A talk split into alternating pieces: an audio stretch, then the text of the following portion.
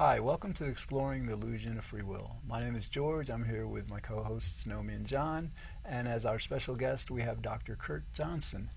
Um, I, this episode we're going to call causal dis- um, reality discussion number two. We had one um, several weeks ago, and it's going to be like an open forum to just like just analyze, you know, what we mean by free will. You know, what what possible um, mechanisms could there be to um, to allow for that, or what possible what me- mechanisms would prohibit that.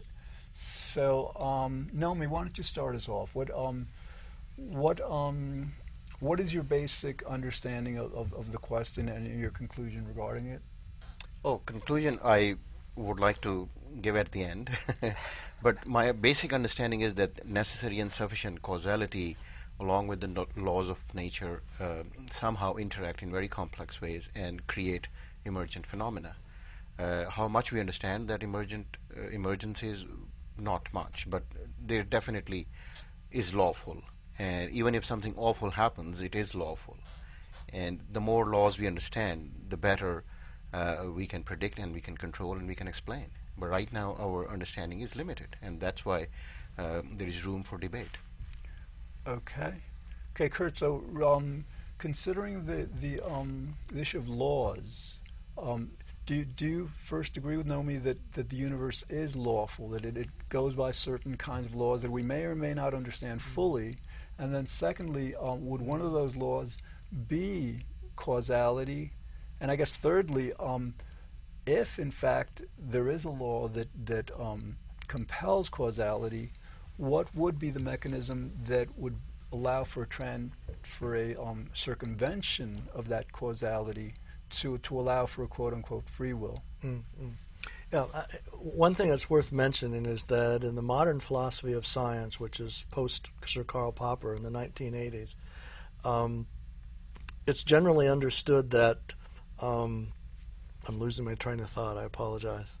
Um, yeah, let's go ahead. Karl Another- Popper, you were talking about? Yeah, yeah, but just keep going. I'll come back to it. Yeah. John, what, what what's your t- um, Oh, I got it. Sorry. sorry. is that yeah really forgive me um, that this is all about patterns and there are individual patterns and there are general patterns Can you describe exactly what a pattern is? well a pattern would be something that you see happening enough that you would infer that there's something regularly unfolding that's repeating itself in in what you're watching right? But what science is looking for and this is where laws come in. What are laws in science? They're general patterns. And they're general patterns which are occurring at such a level of generality that they can be inferred as having a domain over whatever the context is that you're you're talking about. And so that's actually what laws are you know in science. So i mean obviously that that there is causality that one condition feeds into what then happens after it is certainly a general pattern Right, and, and let's let's ask the question then. Like, let's say, um, for the purpose of the discussion, that there is actually a mechanism that circumvents causality. In such a case, what how would you describe that mechanism? What what what, what term or, or name would you give it? Well, you know, this is a discussion that we've been having through all of these uh, these get-togethers. Is in other words, how do we distinguish this moment at which there's a new combination in phenomena, or what could be identified again by analysis as a new combination of phenomenon, by like a genetic mutation, which would be a new set of of uh, of uh, of endings on the genome that are active then in developing a pathway, and to what extent do we want to put tags on that that that's actually free, or to some extent it's uh, going back to John's. Uh, you know, relative condition, or, or you know, it's been there's some set of pathways that's obviously contributed to that. So I keep going back to are are, are we creating artifacts here by our discussion that that become problems that don't need to become problems? We've got a dynamic system. There are things that are are setting conditions for things that happen afterwards, but there's also obviously eruptions of different patterns. Maybe we don't want to call them new, but let's say different patterns as those pathways continue. Mm-hmm. Now, do we want to th- throw the words free or not free around Well, about we- that? uh, You talked about uh, monkeys. Uh, a monkey may discover something and share it with a few other monkeys, and then it disappears. Whereas humans, even small children, are seem to be compelled to to share it. Yeah, Um, yeah, and so yeah. that's uh, cult- the nature of culture. right. um, transmits some of these discoveries, and then, of course, they may become habits and uh, they endure for a while. But I'm interested very much in culture and language. Mm, mm, mm. And um, I'm very, uh, I find Mark Turner very interesting because he talks about how uh, language is like a prompt Mm. for creating mental spaces. Uh, John, wh- how how does the language on consideration um, relate to the, the, the question of, of whether human will is causal? Yeah, I, th- I don't know. I, I well, But there- I do think yeah. that there's uh, these mental spaces. Uh, when we juxtapose these mental spaces, Mm-hmm. these containers that our minds use to put this information and that information and that information in, that there is a opportunity for a blend to happen, something novel. This comes from here, here, something new happens.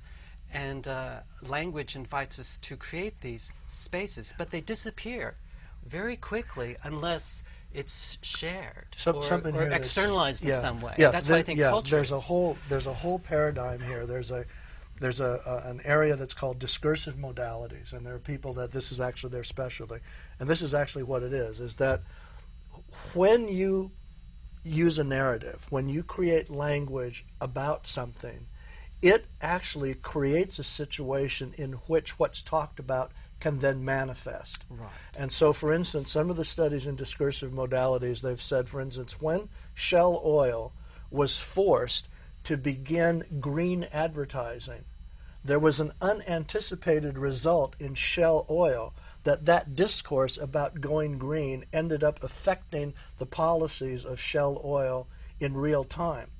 Now, what's interesting about that is that the people who are doing work in discursive modalities, they're saying that's like a morphogenetic field. Mm-hmm. The idea of morphogenetic fields is that you set up something in the subtle realms, and there would be nothing more subtle than language, mm-hmm. because it's a sound and then it's interpreted, you know, by an, by another mind. But that that language about something is actually creating a morphogenetic field to create that possibility that that would manifest. I'll give you a prime example in history.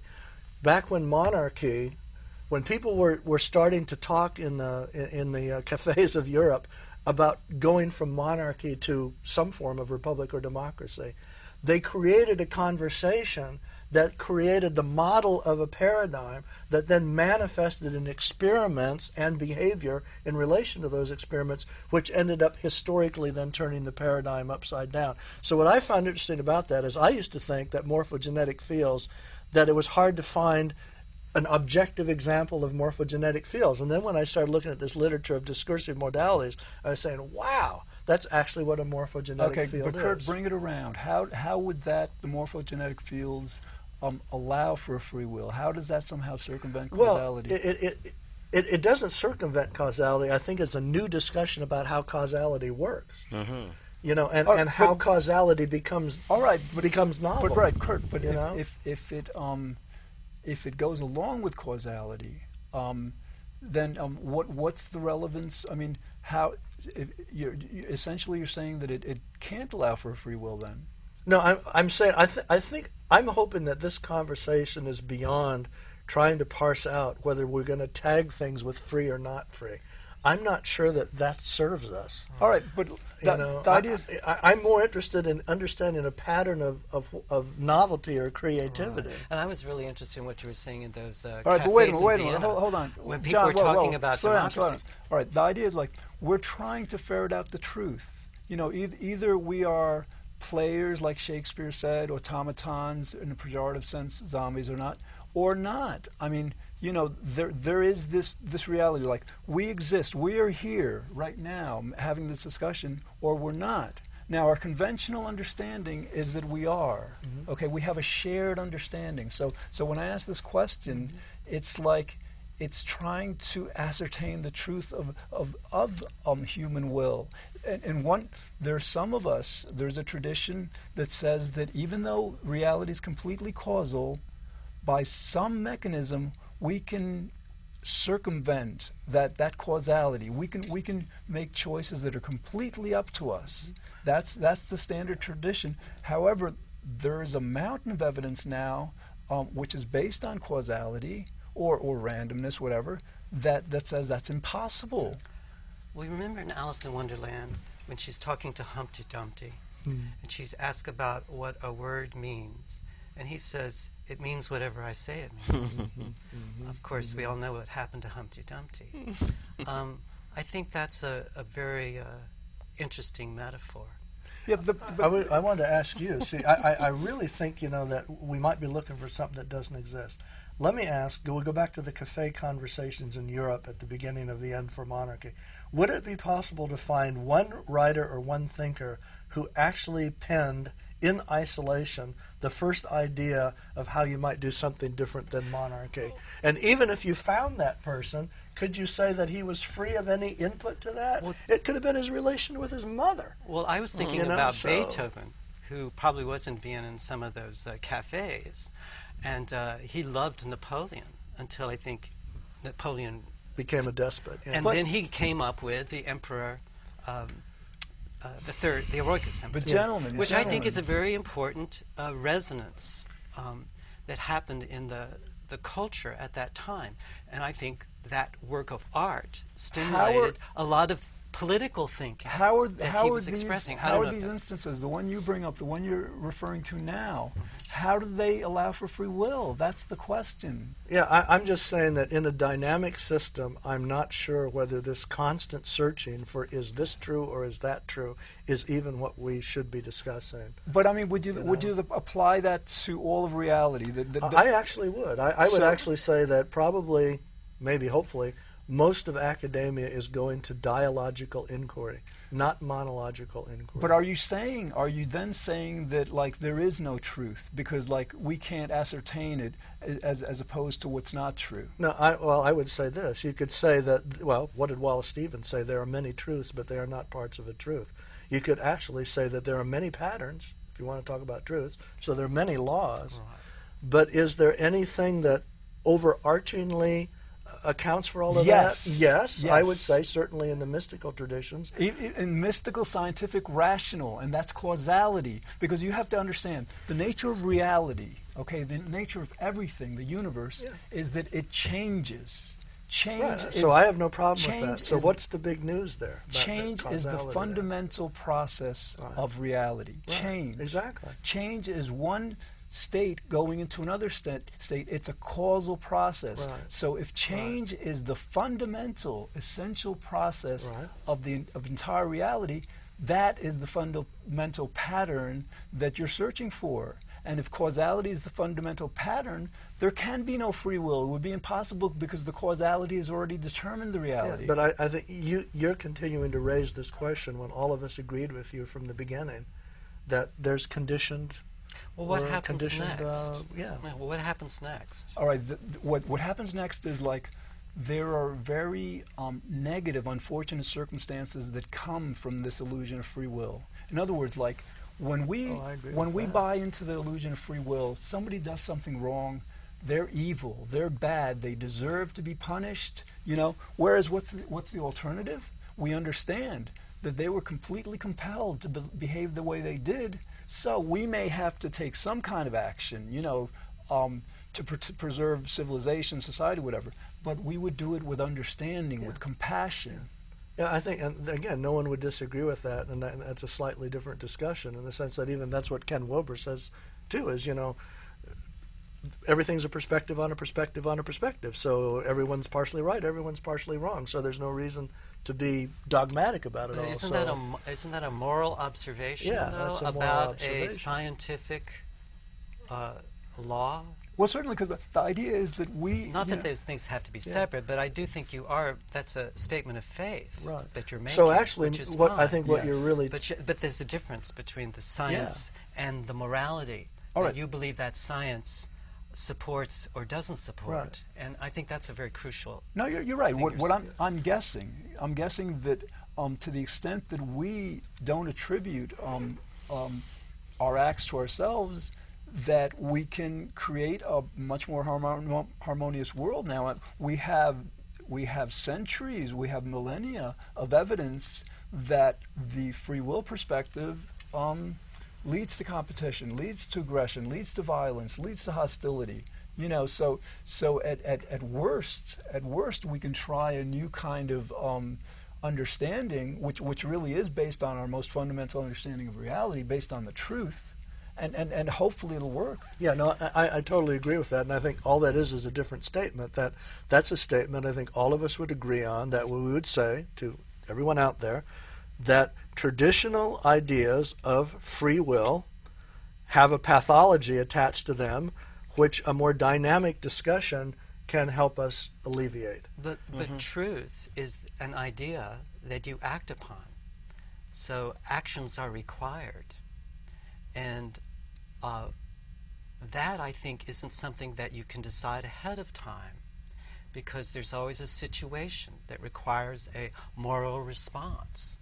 And I don't think there's a, uh, a pre given, pre programmed, pre packaged response. For example- you need to be in that context, and there may be different levels I'm of sorry. morality operating. So Naomi, Naomi, what's your take? Yeah, that's, I that's actually- where yeah. paradox is so important that we be comfortable with paradox rather than to eliminate paradox and create a totalitarian world out Um, of our utopian fantasy. But why, why would you refer to um, the the issue of truth is totalitarian? We search for truth. That's what science is about. That's I'm what just saying reason is truth about. is not something abstract that's outside of us No, that truth we is- obey, right. Uh, something that we act upon. And it's not pre-given. Right. The, the pathologies that you said are being caused because of this uh, myth of free will. I, th- I would like to quote, um, read a quote from Hermann Goring. Of course, the people don't want war, but after all, it's the leaders of the country who determine the policy, and it's always a simple matter to drag people along, whether it's a democracy or a fascist dictatorship or a parliament or a communist dictatorship. Voice or no voice, people can always be brought to the bidding of the leaders. This is easy. All you have to do is tell them that they are being attacked and denounce the pacifists for lack of patriotism and exposing the country to danger. It works the same in every country. So, I mean, is, when we talk about uh, pathologies and the myths behind human behavior, we have to address this concern. Why propaganda is so successful? If people have free will, why are they misled by their leaders? Throughout history, it has been done, and it was recently done and it's going across the board. And if we have this notion that we are choosing things, uh, regardless of what, what causal conditions have been impinged upon us, we will never be able to solve these problems until and unless we change the causal conditions. And I think that's where uh, the the truth of determinism really helps. Can we cause? Can we create new patterns? And unfortunately, uh, they are not at work right now. The the children across the planet are still reciting national anthems every day. We need planet anthems if we want to save the planet. And I think that's where the power of determinism helps.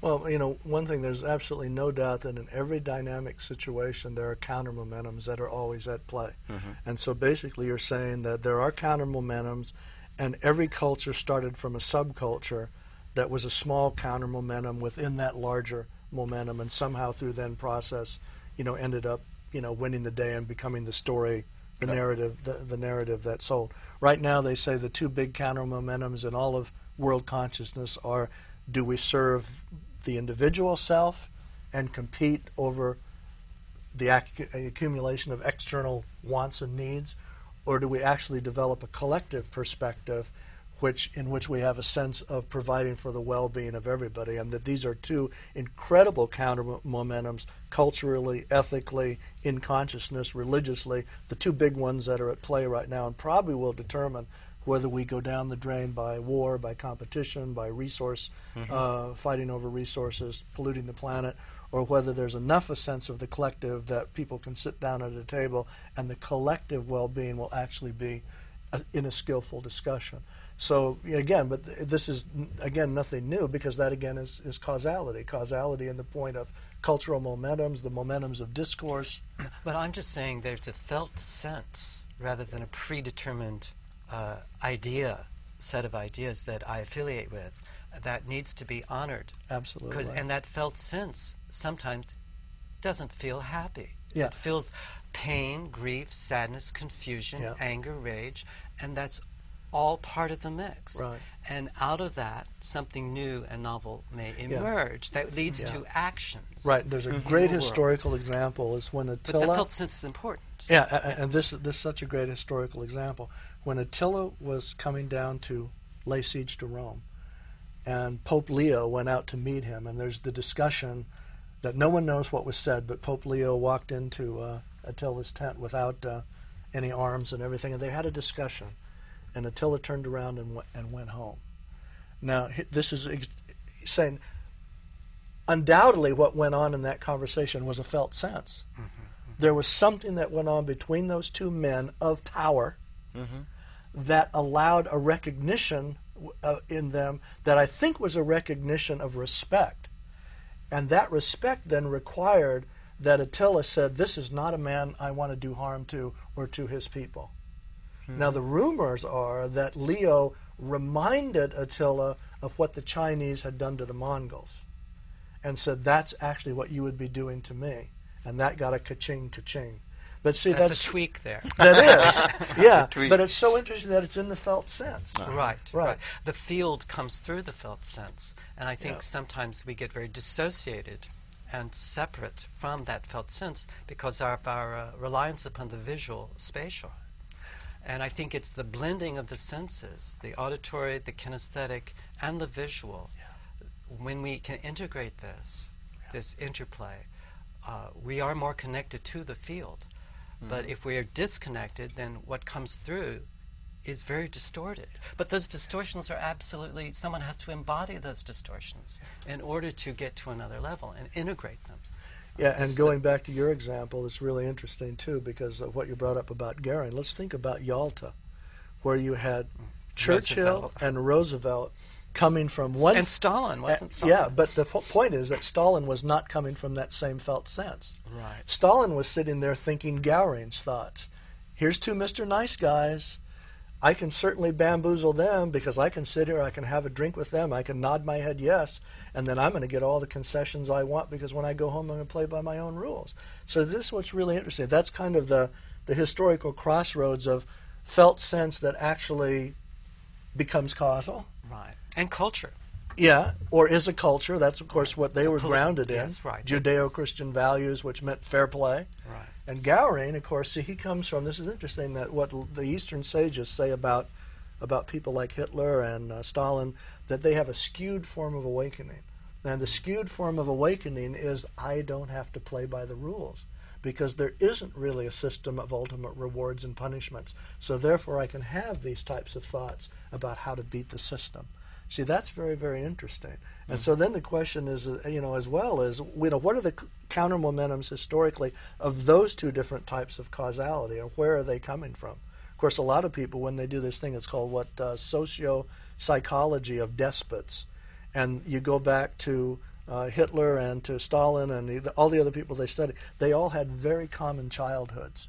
They all had domineering was fathers, deterministic, and they had And that's you that's the you know. important point Yeah, because we yeah. We have people um, in our in our history as a civilization who have done horrible things, and we develop this hatred for them. Naturally, um, I think what we hate um, truly is what they did, but then under under the free will perspective, we actually hate the person. And if we can hate one person, then we can hate another person. If we can hate a person, we can hate a group. And when we hate groups, then we have this geopolitical um, threat of, of nuclear war, etc.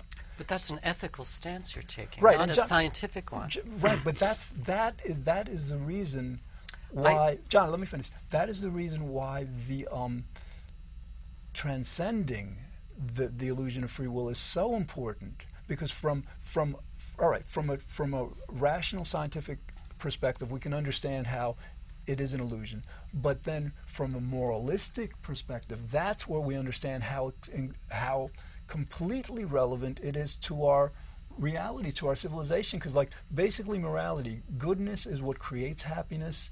Um, evil is what creates unhappiness or pain. So, so that that is the, the relevance of, of, the entire show to, to really to really demonstrate how this isn't just a, um, an esoteric academic question. This is a question that yeah. affects the yeah. entirety of our future.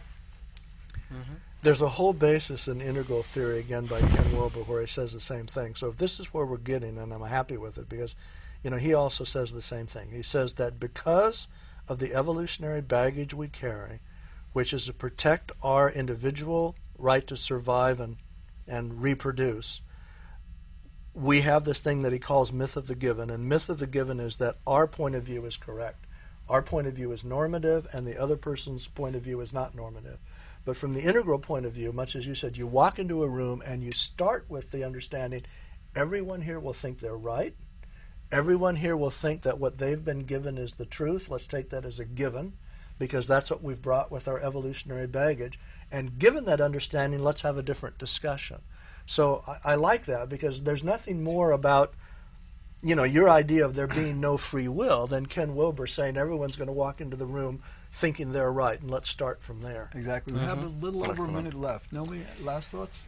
Uh, okay, so I just want to read uh, this quote from Mark Twain. If you know a man's nationality, you can come within a split hair of guessing the complexion of his, his religion.